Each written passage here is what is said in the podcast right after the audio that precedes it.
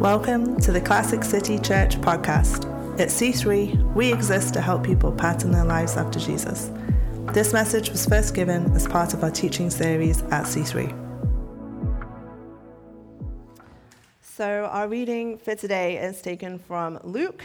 It is Luke 2, verses 1 through 20. So, if you want to open your Bibles, um, physical or digital, you can, but the scripture will be on the screen behind me as I read. In those days, Caesar Augustus issued a decree that a census should be taken of the entire Roman world. This was the first census that took place while Quirinius was governor of Syria, and everyone went to their own town to register. So Joseph also went up from the town of Nazareth in Galilee to Judea, to Bethlehem, the town of David, because he belonged to the house and line of David. He went there to register with Mary, who was pledged to be married to him and was expecting a child. While they were there, the time came for the baby to be born, and she gave birth to her firstborn, a son. She wrapped him in cloths and placed him in a manger because there was no guest room available for them. And there were shepherds living out in the fields nearby, keeping watch over their flocks at night. An angel of the Lord appeared to them, and the glory of the Lord shone around them, and they were terrified. But the angel said to them, Do not be afraid. I bring you good news that will cause great joy for all the people. Today, in the town of David, a Savior has been born to you. He is the Messiah, the Lord. This will be a sign to you. You will find a baby wrapped in cloths and lying in a manger. Suddenly, a great company of the heavenly host appeared with the angel, praising God and saying, Glory to God in the highest heaven, and on earth peace to those on whom his favor rests. When the angels had left them and gone into heaven, the shepherds said to one another, Let's go to Bethlehem and see this thing that has happened, which the Lord has told us about. So they hurried off and found Mary and Joseph and the baby who was lying in the manger. When they had seen him, they spread the word concerning what had been told about this child, and all who heard it were amazed at what the shepherds said to them. But Mary treasured up all these things and pondered them in her heart. The shepherds returned, glorifying and praising God for all the things that they had seen and heard, which were just as they had been told. Merry Christmas. It's great to see you. My name is uh, Pastor John. I'm the pastor here and at St. Mark's. Uh, two years ago, uh, which is St. Mark's is two blocks from here if you're not familiar. Uh, but two years ago, we printed the Christmas Eve bulletin. This was like before uh, Classic City was birth. And uh, in the bulletin, uh, it reminded me as we were singing Away in a Manger, because the song said, and this, was, this went out to everybody in the church, it said, Away in a Manager easy spelling mistake, but a completely different idea. That more describes today's workforce. Away in a manger. Anyways, I can't get that out of my head every time I see away in a manger, I see away in a manager. Uh, today's sermon title is called Peace on Earth. Peace on Earth. Um, I want to ask you a question. In a moment, you're going to see a picture on a screen, but we're going to, we're going to hold that for a second. But I have a question for you. Do you know the history about Silent Night? The song Silent Night. Okay, we got one person. Did you know that it actually is a song based on real life events from Mary and Joseph? So on the screen, you're going to actually see a picture of Mary and Joseph on their way to Bethlehem. And Joseph says, Don't be mad. I said I was sorry. I should have made reservations. Talk to me, Mary. Mary, Mary. And what does Mary answer? I'm fine.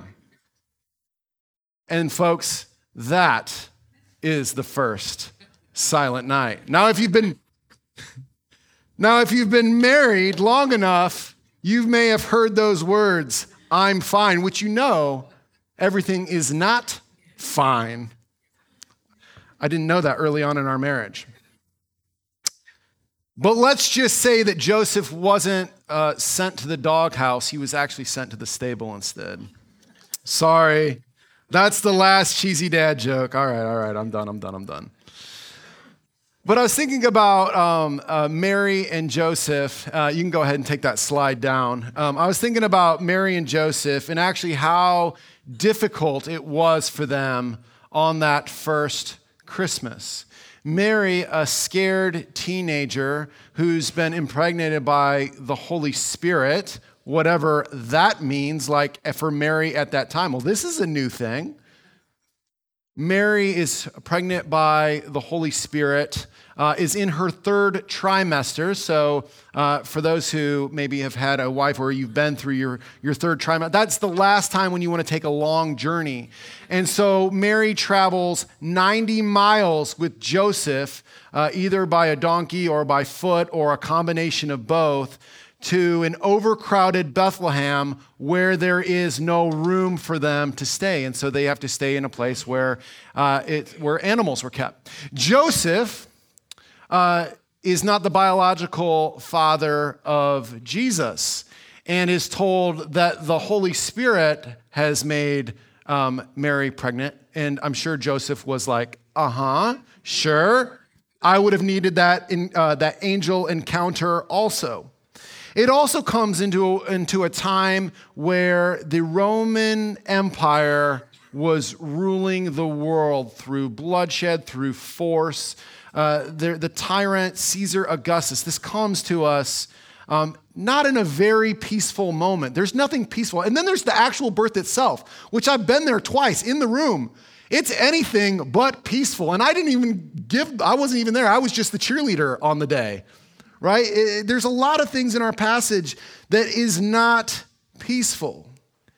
And yet, the Bible describes this evening as the Prince of Peace being born into our world, as that, that peace was birthed that evening. The angel said, It's good news. Peace is here, on whom his favor rests. My question for us today, this morning, it's not evening yet my question for us this morning is what would bring peace for you this Christmas? Think about that just for a moment. What would bring peace to your life right now? If you could ask Jesus for anything, what would bring you peace right now?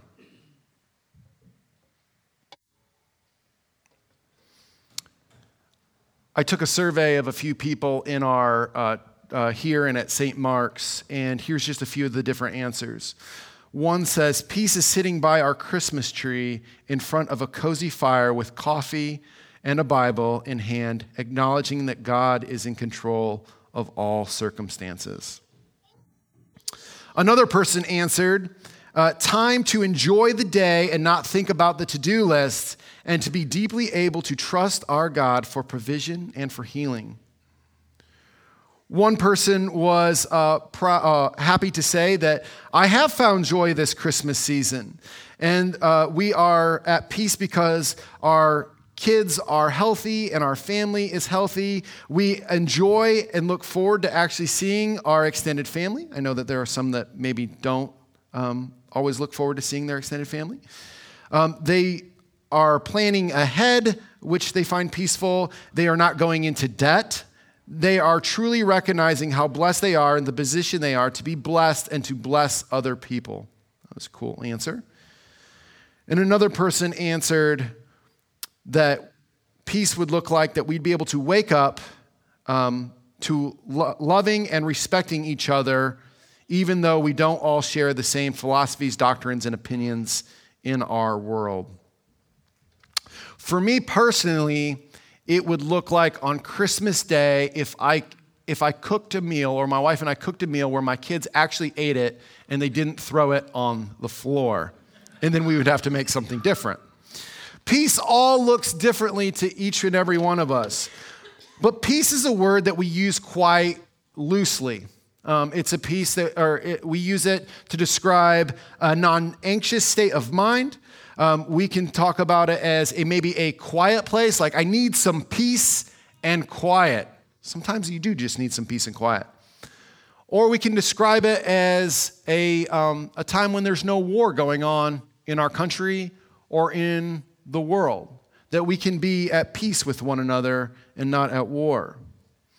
But the difficulty, and no matter uh, how peaceful it is, there's always going to be challenges. There's always going to be something that seems to creep out of nowhere, whether it's economies crash, crashing, political leaders that let us down or disappoint us, or wars that seem to rage. Peace in our lives sometimes seems so elusive, it seems out of grasp. How can we achieve this peace? And peace is such an interesting topic as we think about the Prince of Peace, Jesus, being born into Bethlehem 2,000 years ago.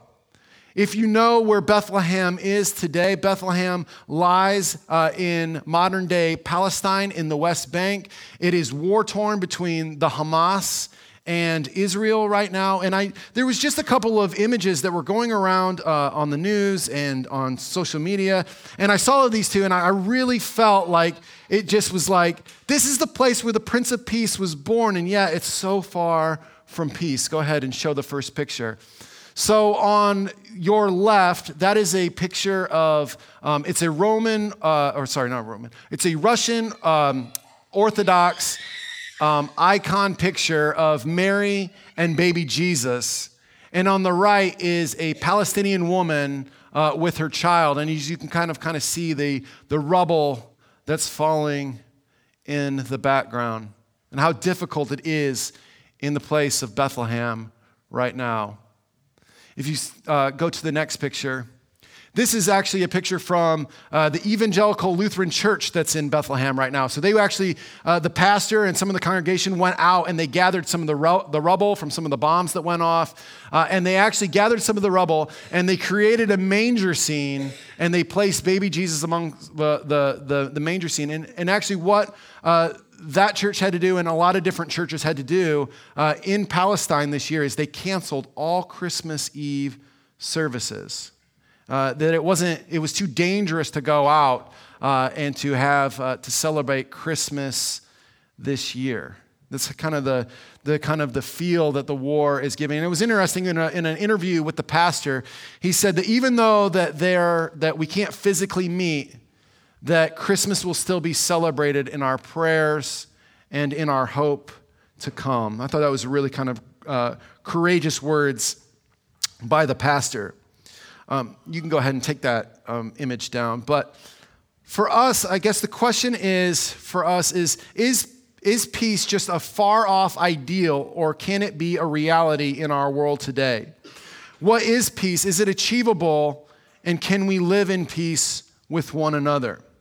In the Bible, we find uh, two basic words for peace. Uh, in the Old Testament, uh, that's the time before Jesus, the word for peace is shalom. It's a Hebrew word. And in the New Testament, it's Greek and it's, it's the word eirene uh, which we use for peace. But the word shalom uh, means much, much more than a, a feeling of peace that's just in your heart. It, it's shalom means uh, it's, it's a loaded word, but it means wholeness. It means harmony. It's like having a stone wall. If you can imagine a stone wall where there's not a single defect in the wall, that's the picture that the Bible gives us of shalom. That it's, it's the picture of Genesis 1 and 2 when Jesus or when God created the entire earth, right? And, and there was harmony. Right? There was harmony in all creation, that there was no uh, chaos, there was no disruptions, there was no uh, difficulties, there was no conflicts between uh, humans and God and humans and other humans. That creation was in that state of shalom, that it was perfect. But then we know that Genesis 3 comes, that sin enters our world, and so does chaos, destruction, interruptions to our life. God raised up a people called Israel, and they were to not only experience God's shalom, his peace, but they were to bring shalom to our world. But Israel lived selfishly. They neglected the poor. They deprived the innocent of their rights. Their feet rushed to do evil things. And they lived to, to worship false gods. Rather than bringing peace to earth, they added more to the curse and to the destruction of the world around them. And then, as they were ready to go off and be um, prisoners in another country, as they were going into exile, the Isaiah or Isaiah the prophet prophesied, this is 700 years before the birth of Jesus. He prophesied that a prince of peace would be born in our world and that his shalom would have no end. And it was on that first Christmas day when the Prince of Peace was born that Jesus was born, and the angels announced, Glory to God in the highest heaven, and on earth his peace, that's eirene, to those whom his favor rests. It was 2,000 years ago that the Prince of Peace became a king, not born in a palace, but in a stable in Bethlehem. The backdrop again to all of this is while the tyrant Caesar Augustus is proclaiming peace by military force and submission. But Jesus offers us a different way to peace through submission and sacrifice. Rome's peace came by shedding of other people's blood. Jesus' peace came by shedding his own blood, blood on the cross. And it was through his life, his death, and his resurrection that Jesus birthed a new shalom that would bring reconciliation and restoration to our world between humans and God and between humans uh, and one another. And it's through God's Spirit that we can experience peace today. That the presence of Jesus is available to us by the presence of the Holy Spirit right now in our lives. And the fruit of the Spirit that He produces is peace. That no matter what difficulties we face, no matter what's going on in our lives, that God can have this deep inner peace in our lives. That we can experience His presence and we can cling to the hope of his promise and that Jesus will have the final say in our lives. That's why the Apostle Paul, while rotting, rotting in a jail cell, could write these words. He could write, And the peace of God, which surpasses all understanding, will guard your hearts and your minds in Christ Jesus. That we can experience peace in the midst of difficult circumstances in our lives.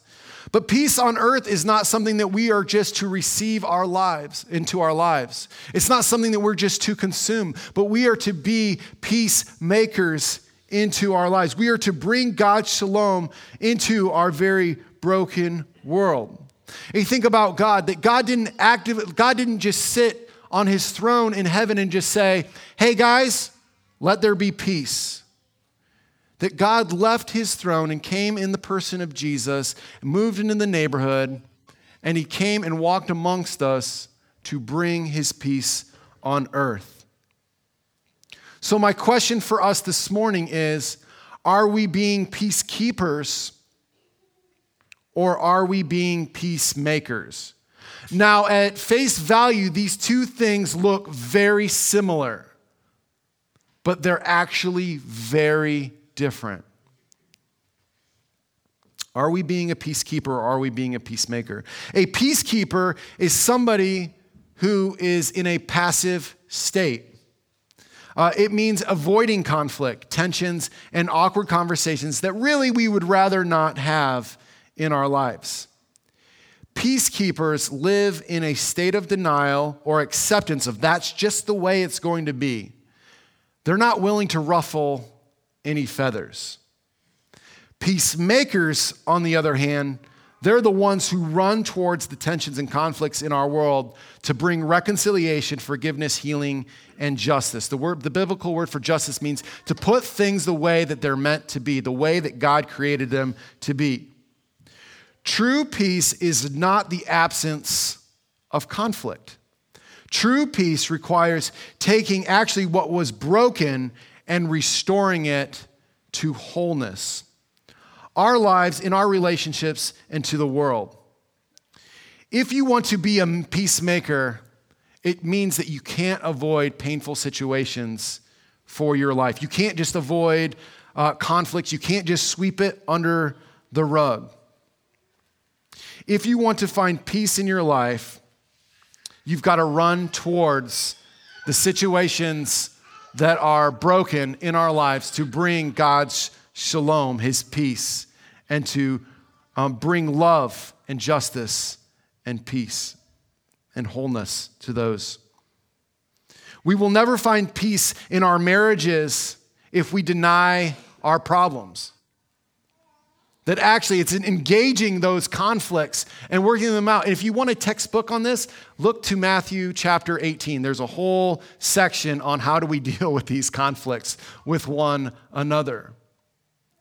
But by just avoiding things, saying everything's all right, I'm going to keep it as it is, that will not bring true peace into our marriage. It won't work by uh, avoiding your boss with problems. Eventually, if you want to have peace in your job, you've got to be able to have those conversations that bring healing and restoration.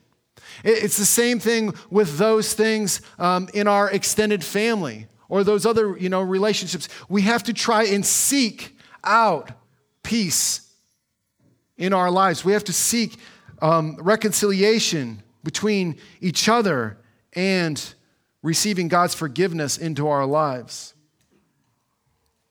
Jesus was a peacemaker, and he wasn't wishy washy about avoiding conflict. I was reminded about Jesus who uh, brought justice to the poor, to the widow, to the oppressed, the forgotten, the lowly. Jesus had no problem confronting the hypocritical uh, religious leaders of his day. That peace to Jesus looked like stooping down to wash his disciples' feet, even though that he knew that they were all going to abandon him and Judas was going to betray him. His peace came when he eventually when he gave his life on the cross for you and for me to restore the relationship between God and man. On the screen, you're going to see a piece of Japanese artwork. Um, the name for this artwork is called kintsugi. I think that's my best Japanese pronunciation of it. I haven't practiced a lot of Japanese.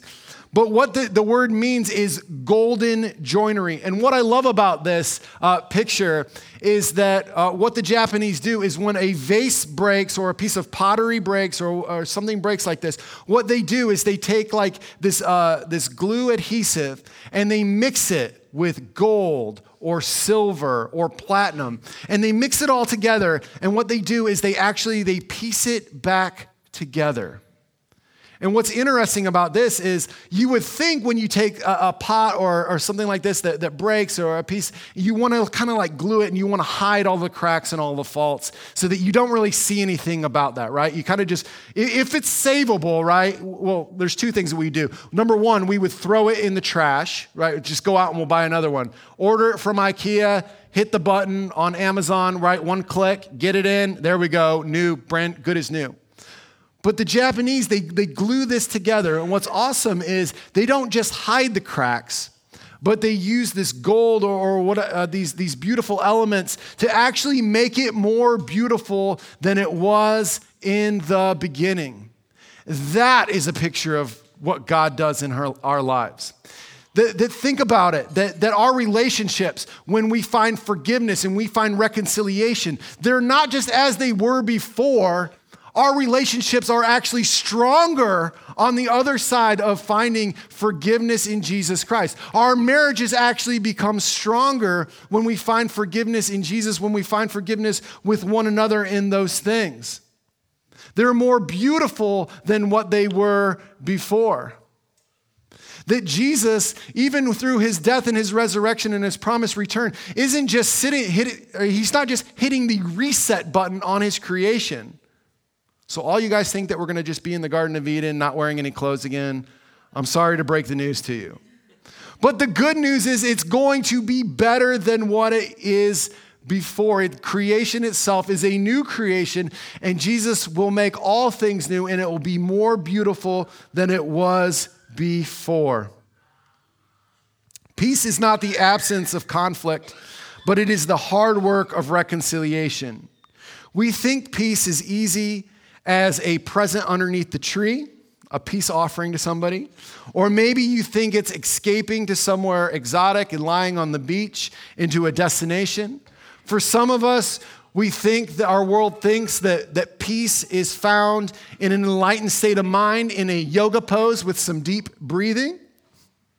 But peace only comes through the Prince of Peace, Jesus Christ.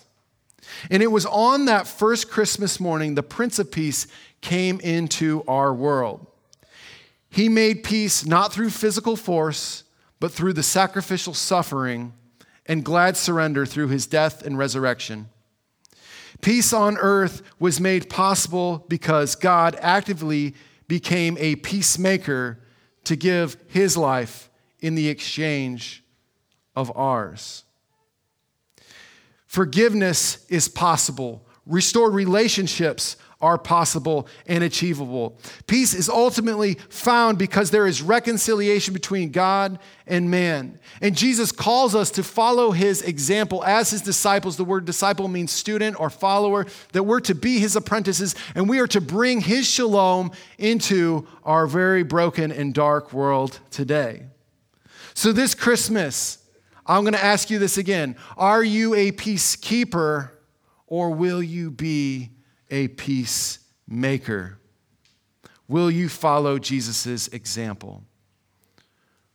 In a minute, we're just going to watch a Christmas video, and just it kind of sums up everything I said today. But I wanted to leave us this Christmas with the words of Henri Nouwen, who was a famous um, Christian writer and speaker. Henri Nouwen says this about peace. He says, Keep your eyes on the Prince of Peace, the one who does not cling to his divine power, the one who refuses to turn sto- stones into bread, jump from great heights, and rule with great power, the one who touches and heals the lame, crippled, and blind, the one who speaks words of forgiveness and encouragement. Keep your eyes on him who becomes poor with the poor, weak with the weak. He is the source of all peace. We hope that this message helps you to grow in a relationship with Jesus. Connect with us at classiccitychurch.org.